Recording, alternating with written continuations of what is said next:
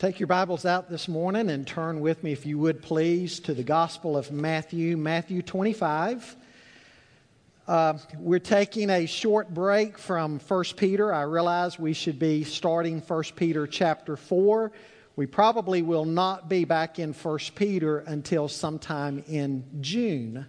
After Easter, and thinking more about the death, the burial, and the resurrection of Jesus and his ascension and that he's coming back, there are some other themes that I wanted to cover. Uh, and we're going to begin that today out of Matthew chapter 25, the parable of the ten virgins, the five who were wise and the five who were foolish.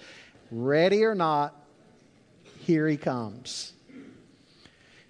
Then the kingdom of heaven will be like ten virgins who took their lamps and went to meet the bridegroom.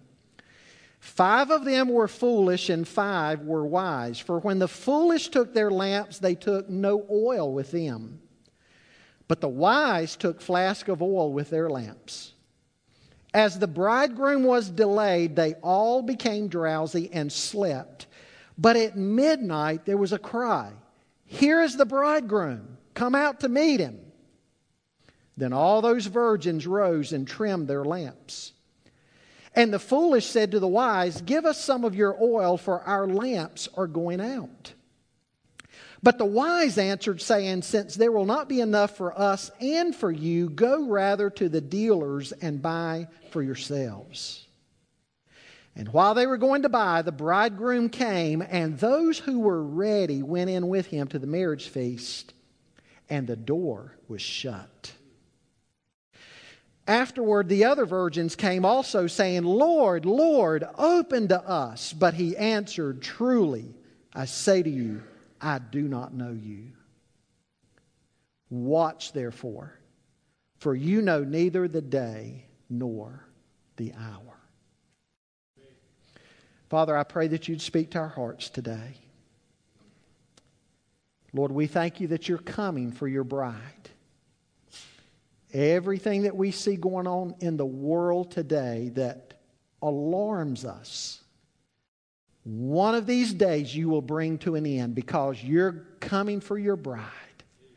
And we're going to be with you in that new heavens and new earth wherein righteousness dwells. Thank you. Thank you for your provision for us.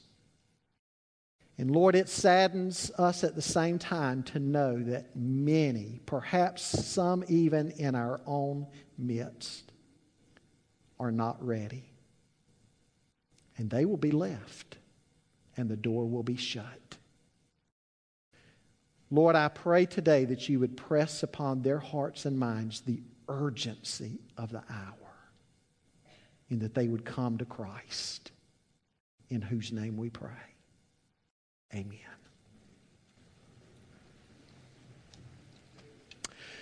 One of the greatest celebrated facts in all of the Bible is the glorious second coming of the Lord Jesus Christ. In Acts chapter 1, two angels appeared to the disciples and said, Men and brethren, why do you stand here gazing into the sky? This same Jesus whom you have seen leave is coming again. The early church proclaimed the death, the burial, the resurrection, the ascension, and the second return of the Lord Jesus Christ. And the Lord Himself often spoke of His return. Folks, we know that every single day that passes gets us one day closer to that moment. It could be today. We just don't know. And that makes man's part to simply be ready. I think the Boy Scout motto of being prepared is the right motto here. We need to be ready in case Christ were to come today. You know, we're called upon in much of life to make preparation. In school, students have to do their homework, their assignments. They have to prepare for upcoming tests. In athletics, teams prepare. They practice, they study film, they scrimmage, they get ready to meet their opponent on game day. In business, preparation is made, budgets are prepared, training is conducted, technology is advanced where possible. And so the fact of the matter is, we prepare all the time in life. Jesus is teaching us here that we need to make the same type of preparation in our lives for eternity. Because the Bible says there is a wide road that leads to destruction and there is a narrow road that leads to life. There is a heaven and there is a hell. And as Jesus pointed out, everybody does not end up in the same place. Heaven is a place of eternal bliss where we fellowship with God. Hell is a place of eternal torment prepared for the devil and his angels. Folks, we are to be prudent. We're to be prepared. We are to be ready to meet the Lord because it doesn't just all happen by accident. It doesn't happen without advanced planning. The need is now, the need is urgent. None of us can presume upon the fact of thinking that we might have more time because we may not. Even if it is not the return of Christ, it might be a surprise visit to your doctor with that report that nobody wants to hear. I've spoken to people before that after they have that meeting with their doctor, they come back and they say, Pastor, you know what? I'm okay, I'm ready, but I just thought that I would have more time. I thought I would live longer. It may be a car accident that takes the life of either you or one of your loved ones. The ancient rabbi Eliezer taught his disciples, repent one day before you die. Well, his disciples said, but Rabbi, how will we know when we're going to die? He said, exactly, so repent today. The time may be at hand where the cry goes out, Behold, the bridegroom cometh. At such a time, folks, it's going to be too late to get ready. Whatever state you are in is how you are going to be taken. The story is told of Martin Luther that one day while he was hoeing his garden, a friend came to visit and asked what he would do if he knew Christ were returning that very day. Luther is supposed to have answered, Well, I would just keep right on hoeing my garden. The point is, whatever uh, we are doing if we are prepared to meet Jesus and we're living in the will of God and ready to meet Him at any moment, it is appropriate then to just keep doing what you're doing. There isn't any aspect of our lives that we should be embarrassed about. Well, folks, let's look at our passage today. And as we look at this passage, the parable of the ten virgins, I want you to understand it comes within the larger context of a special section of Scripture known as the Olivet Discourse, where Jesus is teaching on the end of times and he's answering questions by his disciples that they approached him about. And this whole section begins back at the beginning of chapter 24. Now, you'll remember in chapter 23, Jesus was having a lot of confrontations with, with various religious groups. And he ended with an official denouncement of their religious establishment. In verse 38 of chapter 23, Jesus said, I'm leaving your place to you desolate, and he walked out of the temple. In chapter 24, Jesus goes out of the temple, and that is symbolic of the end of the temple's relevance in the purposes of God.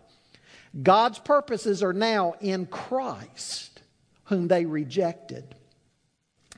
In verse 2 of chapter 24, in verse 2, we, we see there eh, uh, that Jesus answered them, You see all of these things. He's talking to his disciples as he's walking out of the temple. He says, You see all of these things because they pointed to the magnificence of the temple. He said, Do you, do you not see this? Truly I say to you, there will not be left here one stone upon another that will not be thrown down.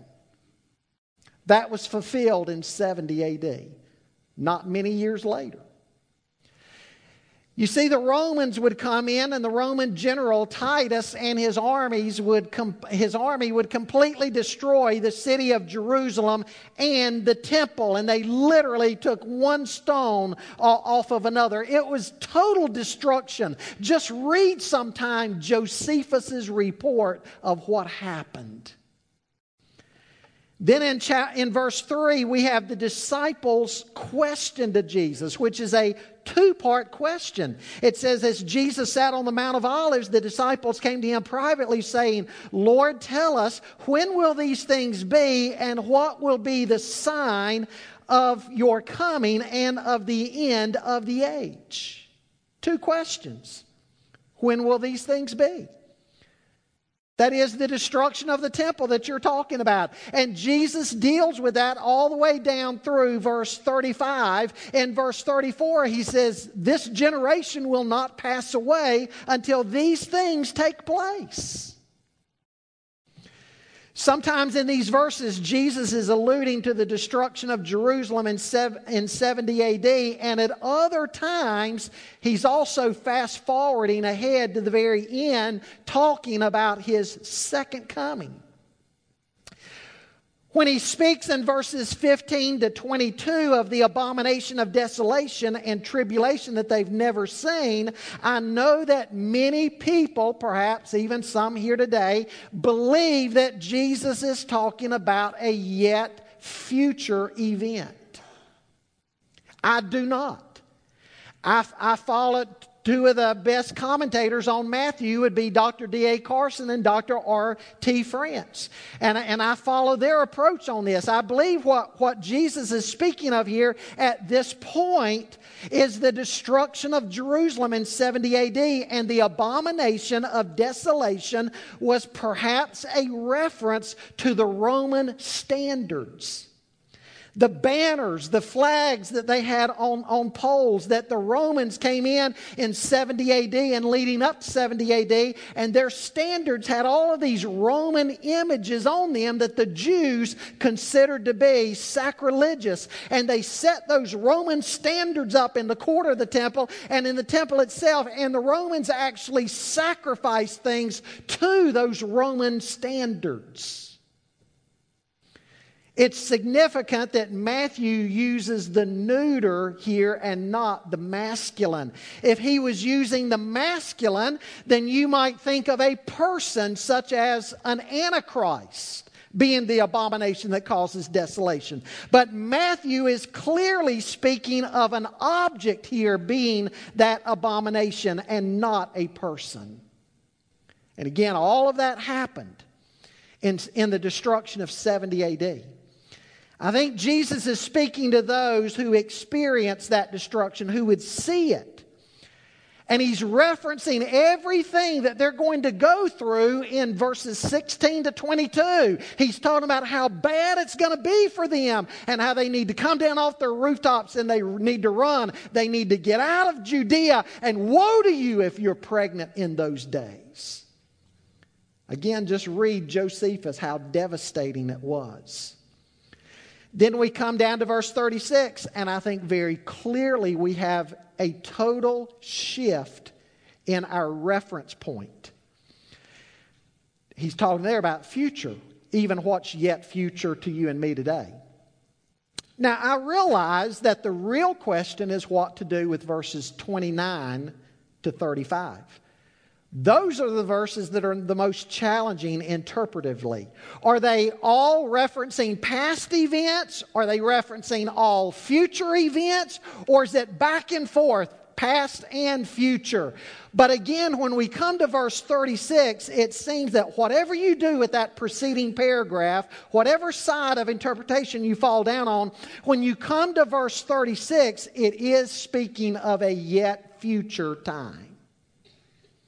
In verse 3, the disciples asked as their second question, What shall be the sign of your coming and of the end of the age? And Jesus begins dealing with that beginning in verse 36. And listen to what he says there, beginning in verse 36. You can read it with me. He says, But concerning that day and hour, no one knows not even the angels of heaven, nor the Son, but the Father only. For as were the days of Noah, so will be the coming of the Son of Man. For as in the days before the flood, they were eating and drinking, marrying and giving in marriage, until the day when Noah entered the ark. And they were unaware until the flood came and swept them all away, so will be the coming of the Son of Man. Then two men will be in the field, one will be taken, one left. Two women will be grinding at the mill, one will be taken, one left. Therefore, stay awake, for you do not know on what day your Lord is coming.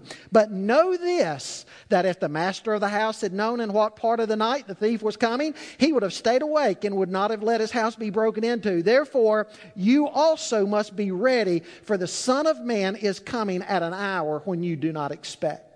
So, what's the point there? The point there is verse 42 stay awake, and verse 44 be ready. Stay awake and be ready. Because, folks, for some it's going to be totally unexpected. For others, it's going to be sooner than they expected. And still, for others, his coming is going to be later than they expected. Look at verse 45 to that. He says, Who then is the faithful and wise servant whom his master has set over his household to give them their food at the proper time? Blessed is that servant whom his master will find so doing when he comes. Truly I say to you, he will set him over all his possessions. But if that wicked servant says to himself, My master is delayed, and begins to beat his fellow servants, and eats and drinks with drunkards, the master of that servant will come on a day when he does not expect him, and an hour he does not know, and will cut him in pieces and put him with the hypocrites. In that place there will be weeping and gnashing of teeth. And so, whether Jesus comes sooner than you expect or later than you expect, what's the moral of the story? The moral of the story is be ready. Folks, I think if we get caught up in, in too many of the debates about when this is going to happen and when that's going to happen, we miss the real point that Jesus is trying to drive home in these parables. The real point is to be ready. If you're ready, you're ready. If you're ready, the timing of when it happens is sort of irrelevant. People will disagree and argue over the timing issues in these verses, and they miss the real lesson. The parable of the ten virgins, the lesson is readiness. We're going to see that this morning. We're going to see this morning that, that in this parable that it teaches us that we are always to be prepared for the coming of the Lord that could happen at any moment. First thing I want you to note with me this morning preparation must be made in advance. Preparation must be made in advance. Read with me again verses 1 to 4. Jesus said, Then the kingdom of heaven will be like ten virgins who took their lamps and went to meet the bridegroom. Five of them were foolish and five were wise. For when the foolish took their lamps, they took no oil with them, but the wise took flask of oil with their lamps preparation has got to be made in advance. Notice from verse 1 that all 10 bridesmaids, all 10 virgins expected to meet the bridegroom. Now, isn't it amazing how so many people expect and assume that they're going to be with Jesus one day? People just somehow or another expect that they're going to be in heaven with the Lord and they're going to take part in all of the joys of heaven.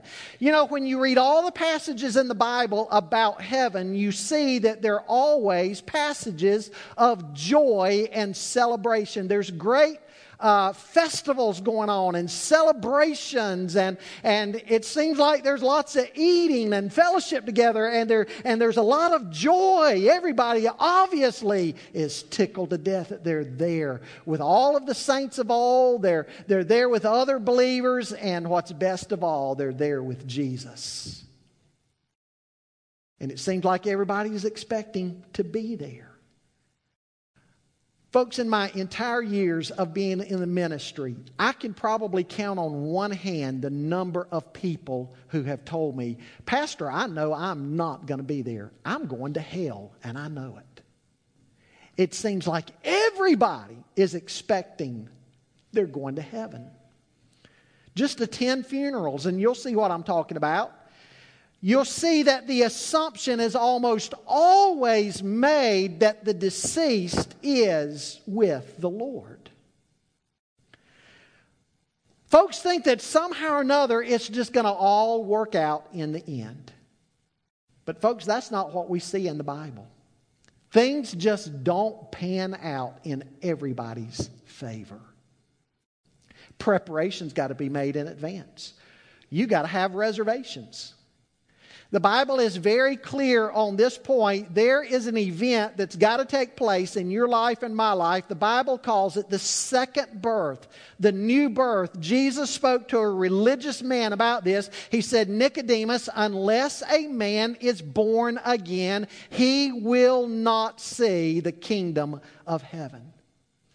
The Holy Spirit quickens us, draws us to faith in Jesus Christ. We're, we're, regenerated. We place our faith in the Lord. We repent of our sins, and we become a new creation in Christ. And unless that has happened in your life, you have no reason whatsoever to assume that you're going to be in heaven because the Bible says otherwise.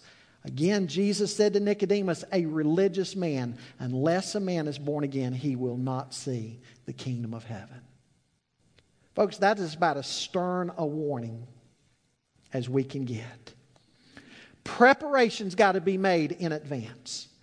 Jesus has just spoken in chapter 24 of two being in a field, one taken, one left, two women grinding at the mill, one taken, one left. But here go these 10 virgins, and all of them equally are expecting to be with the bridegroom. But the Bible says five of them were wise and five were foolish. This parable is a warning to all of those, perhaps somebody here today, who thinks that they're going to be with the bridegroom, even though they know they're not ready. Jesus highlights these five foolish virgins, and essentially he's telling us do not be like them. He's saying, look at them closely, look and learn, look at the outcome of their lives, and do not follow in their footsteps. Now, the weddings of Jesus' day were so interesting. According to one rabbinic law, the earliest that a young girl could be married was 12 years of age, and the earliest that a young man uh, could be married was 13 years of age. Now, the marriages most often were prearranged by the fathers while the bride and the groom were still children. Now, after the arrangement, there would come the time of betrothal. The bride and the groom usually would exchange some type of very simple vows to a small network of friends and family, and then they would go back home after that simple ceremony and they would live with their parents respectively for up to a year while all of the final arrangements continued to be made. The couple was considered married and promised to one another during that time of betrothal. In fact, their relationship at that point could only be broken by a formal divorce. If the husband to be died during the time of the betrothal, the woman was considered a widow even though she was still a virgin. When it was time for the public marriage, the entire community, the entire village would come out and get involved in the celebration. And sometimes that celebration would go on almost endlessly for an entire week. The groom to be would have a party at his house with all of his friends. The bride to be would have a party at her house with all of her friends. Now, by the way, the emphasis back then in ancient times was on the bridegroom. Sorry, ladies, but that's how it was. Okay? Who gets all the attention today? The bride does. Nobody cares anything about the groom. Guys, let's just face it.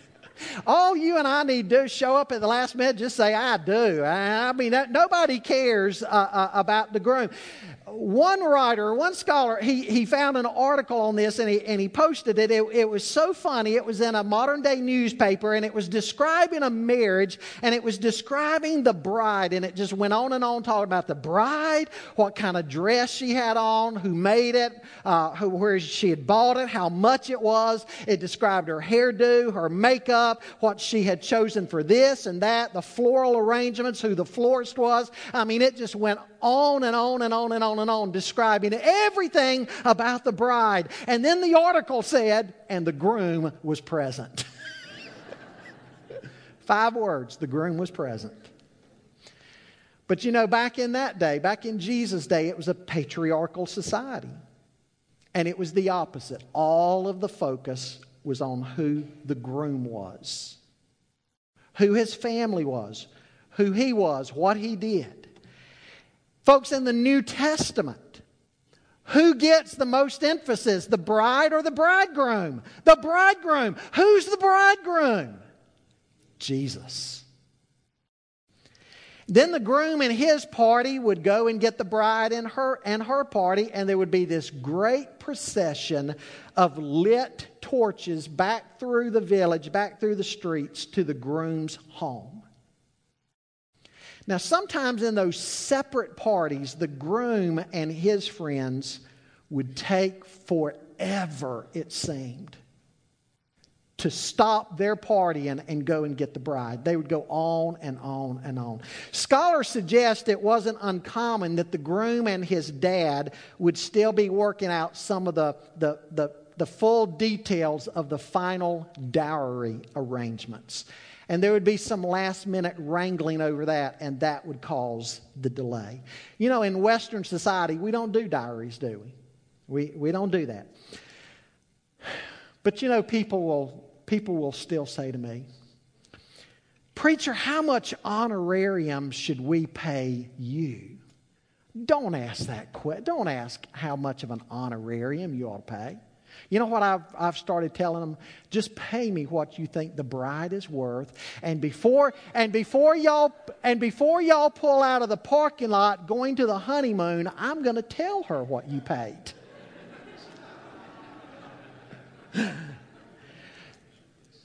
But we don't do all that in Western society the way they did. But at any rate, it wasn't uncommon for things to just drag on and on and on, whatever reason for the delay. And the five wise bridesmaids were well aware that the groom and his party might be late. And so what did they do? They prepared wisely for the long delay. But what did the foolish virgins do? The foolish virgins were living only for the, mo- the moment only for the moment. And they weren't thinking about the future, they weren't thinking about the delay. Now, folks, isn't that the way it is when, when people reject giving their lives to Christ? They say, you know what, I'll take care of that someday. I've got time. I'm young. I've got lots of time. They procrastinate. And the Bible over and over again warns us about the urgency of the moment. The scripture says, Behold, today is the day of salvation. Chuck Swindoll writes a beautiful illustration about procrastination. He says, Allow me to introduce to you a professional thief. Quick as a laser and silent as a moonbeam, he can pick any lock in your home or office. You'll treat him like your closest friend. Ah, but watch out. He'll strip you without a blink of remorse. Master of clever logic that he is, the bandit will rearrange all the facts just enough to gain your sympathies. Many stroll to their graves armed arm in arm with the very robber who has stolen away their lives. His name? Procrastination. He whispers the magic word manana as you reach for a donut to celebrate your philosophy. Never do today what you can put off till tomorrow. Perhaps that describes you today when it comes to spiritual things.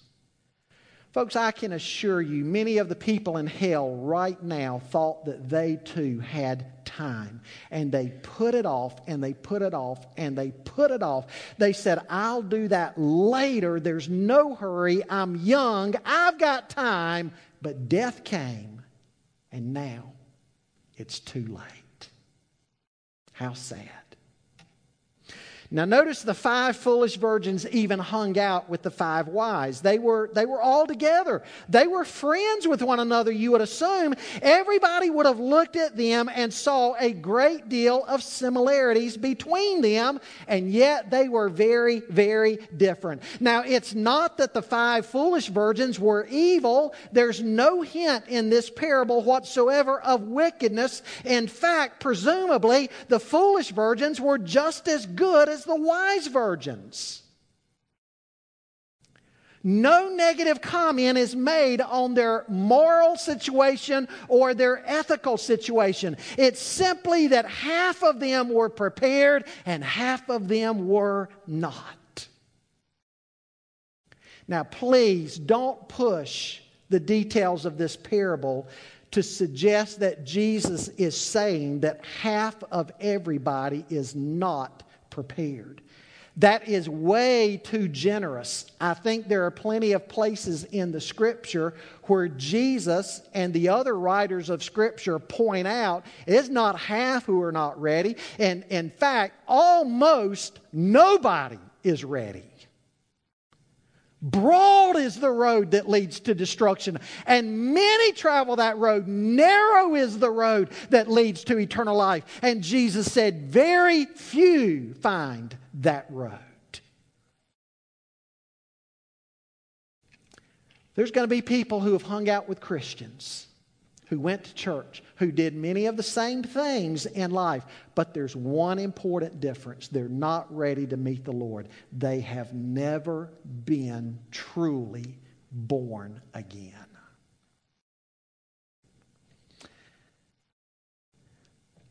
What's going to happen to those? Well, exactly what Jesus is saying here all over the earth last night, even right here in our area, there were people who closed their eyes last night for the last time. Maybe they took one breath and died after an extended illness. Maybe it happened quickly in some kind of accident. But all around us last night, just like there were babies being born, there were people who were dying. What's going to happen to those who have not prepared? You see, folks, the moment of truth comes for all of us. The moment of crisis. The Bible says it is appointed unto man once to die, and after this, the judgment. So, secondly, I want you to see unpreparedness is exposed. Unpreparedness is exposed. In verse 6, Jesus said, But at midnight there was a cry, Here is the bridegroom, come out to meet him. Then all those virgins rose and trimmed their lamps. And the foolish said to the wise, Give us some of your oil, for our lamps are going out. Now let's go back a moment to the typical wedding back then. There were, there were callers in the bridegroom's group. And these callers, they would run ahead. Again, there would be these parties, these respective parties going on. Groom's house, bride's house. And when the groom got ready, he and his party got ready to go get the bride and her party, they would send these runners ahead. They were runners, they were callers, and they would run ahead to the bride's house and they would get there first and they would announce, they would shout out, Behold, Behold, the bridegroom cometh to give the bridesmaids and the bride party time to get everything together and get ready for this great procession through the streets. Well, we're told that as the bridegroom delayed, they all became drowsy and slept. Here again, folks, the wise and the foolish were guilty of this. There is, there is no negative judgment given about the fact that they all fell asleep. We're told that at midnight there came the cry. What's being indicated here is an unexpected time. It happened in the middle of the night. Isn't it interesting how you see that theme surface over again in the Bible? The children of Israel began their journey of leaving Egypt at midnight. Rabbinical tradition stated that the Messiah would come at midnight. It's interesting, all of the New Testament references to the middle of the night. Now, folks with different time zones, we know, we know to obviously not take that as a literal statement for everybody. It's not going to be midnight for everybody when it happens. And so, again, what's the point of these references in the Bible to the middle of the night. The point is, it happens unexpectedly when you're not looking for it. The scripture's indicating that we don't know when the bridegroom's going to come. It'll be after a long delay and after a time that even those who were ready have begun to grow weary. And then all of a sudden, it happens in a moment. Well, at this point, all the girls scramble together. They get their torches because they know what's coming next. They're getting ready to take to the streets in a big parade, a big procession.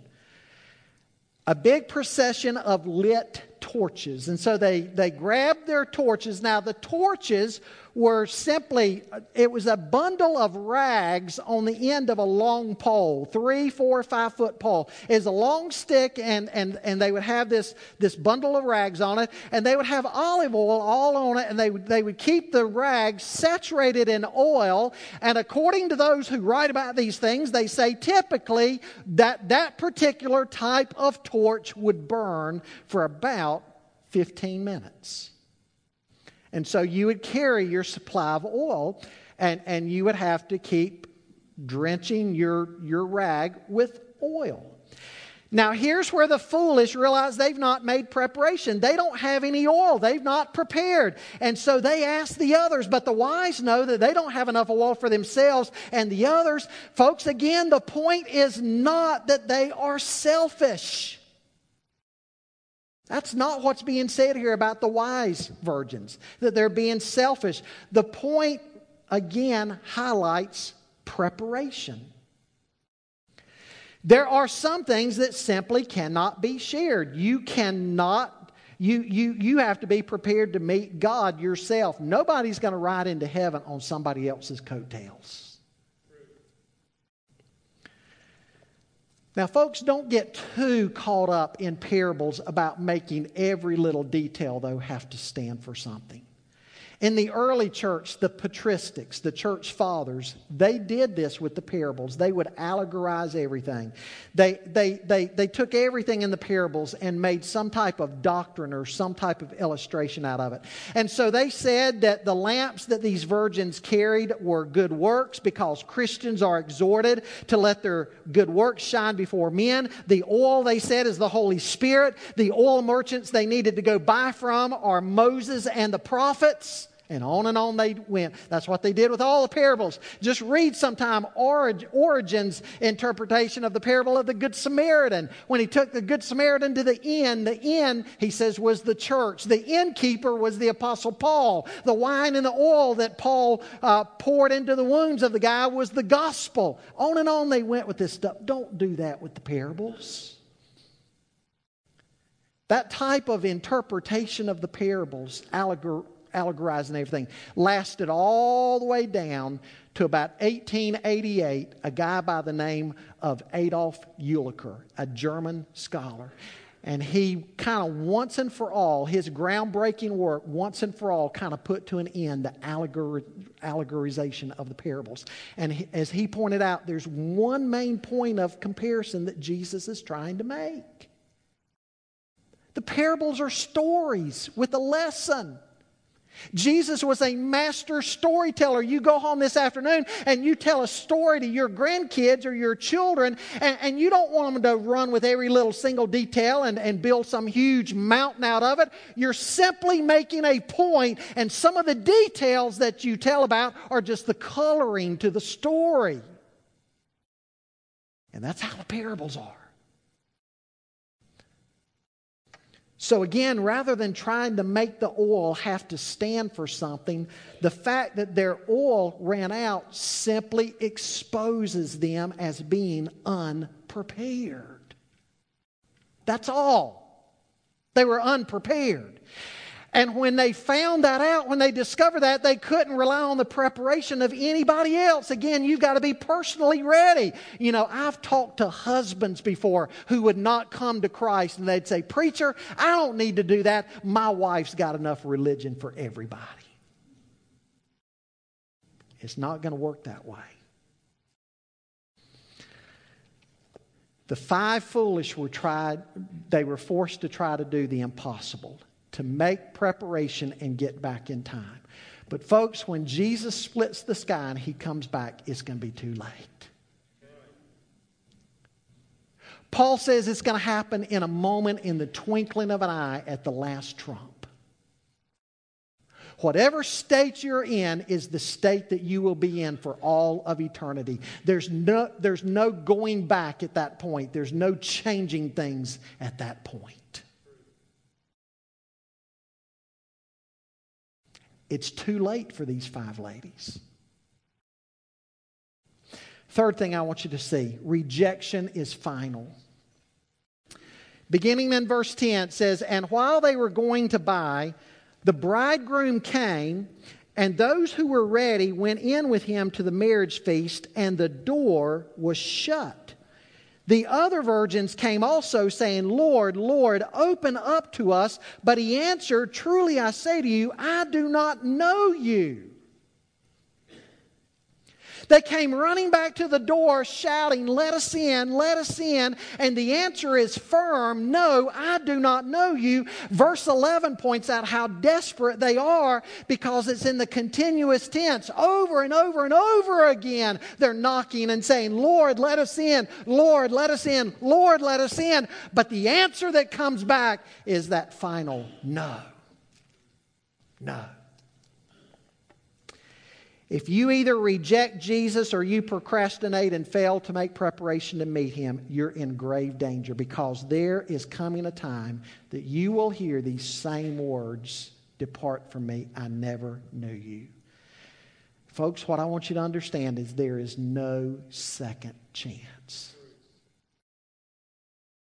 I honestly wish, as a, as a Bible student and preacher, I honestly wish I could tell people that there, don't hurry, don't worry, there's time, there's time, there's going to be a second chance. I, I wish I could extend second chances and all to people, but I cannot do that and be faithful with the text. The Bible is clear. It happens in a moment, and there's no undoing what's done.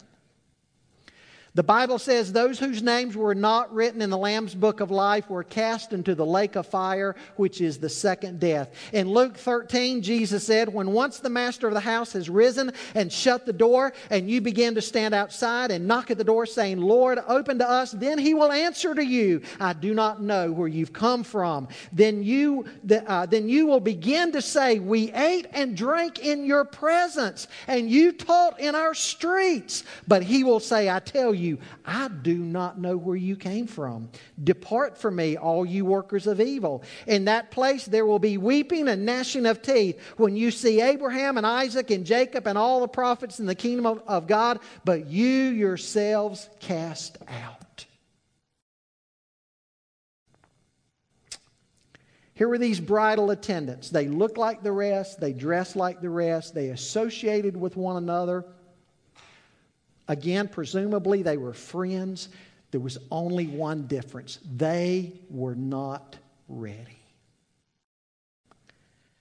And when the moment of truth came, they couldn't fool anybody.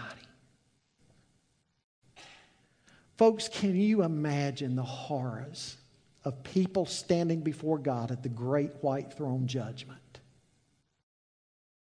And your name not being found in the book of life, and God saying, Depart from me. Can you, can you imagine what that would be like? And again, the Bible tells us that's exactly what's going to happen to many people.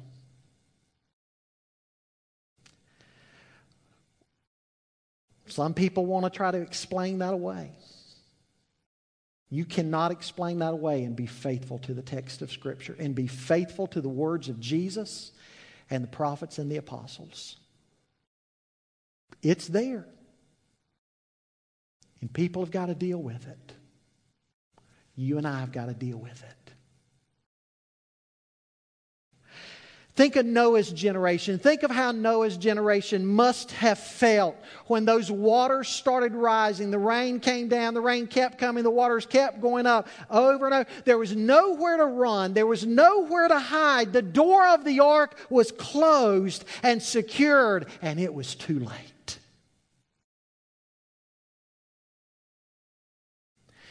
The most famous sermon in American history, I would say without a doubt would be the sermon by Jonathan Edwards. People do not like the title of the sermon Sinners in the Hands of an Angry God. But that was his title.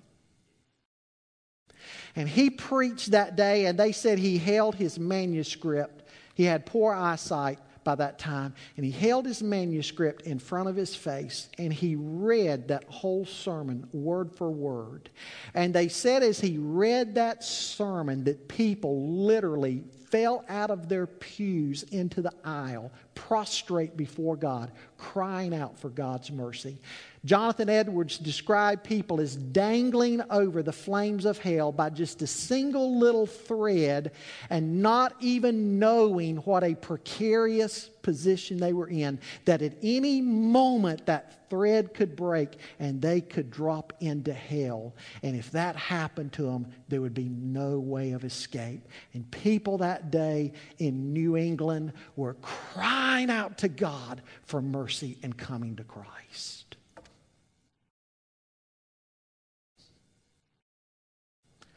That makes verse 13 the punchline to this whole story.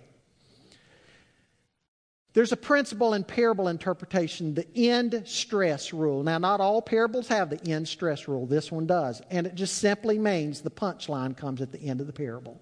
What's the punchline? Look at verse 13.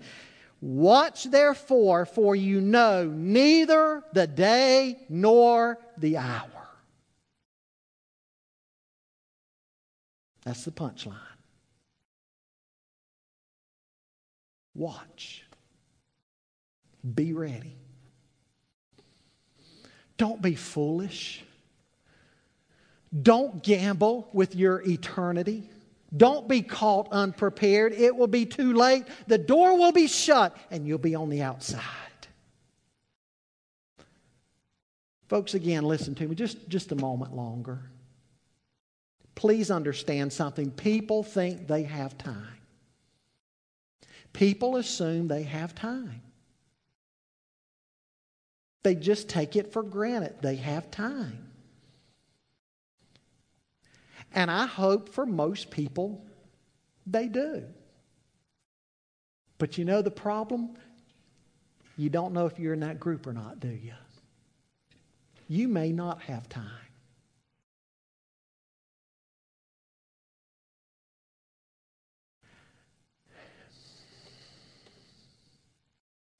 What if Jesus were to split the skies this afternoon? What if you don't even make it home from church this afternoon?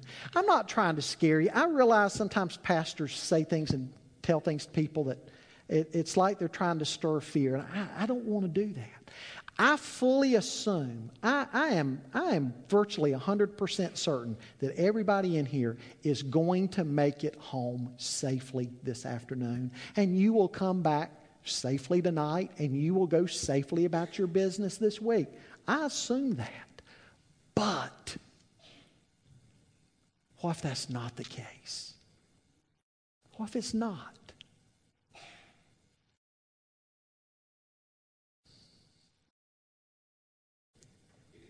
The door shut. Those who were ready went in with the bridegroom. Those who were not ready were left on the outside.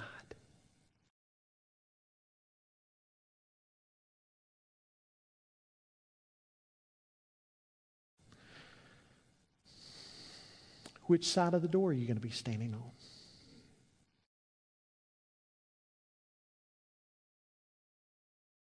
You know the gospel. Jesus Christ died for your sins. He suffered on that cross, he bled, and he died. 2 Corinthians 5 tells us that, that in God's economy of things, he was making, making a substitution. He was bearing our sin that we might be clothed in his righteousness. Wonderful gift of eternal life. Wonderful gift of the forgiveness of our sins. Have you come to Christ? Have you believed the gospel and you're staking your eternity and your life upon what Christ has done for you?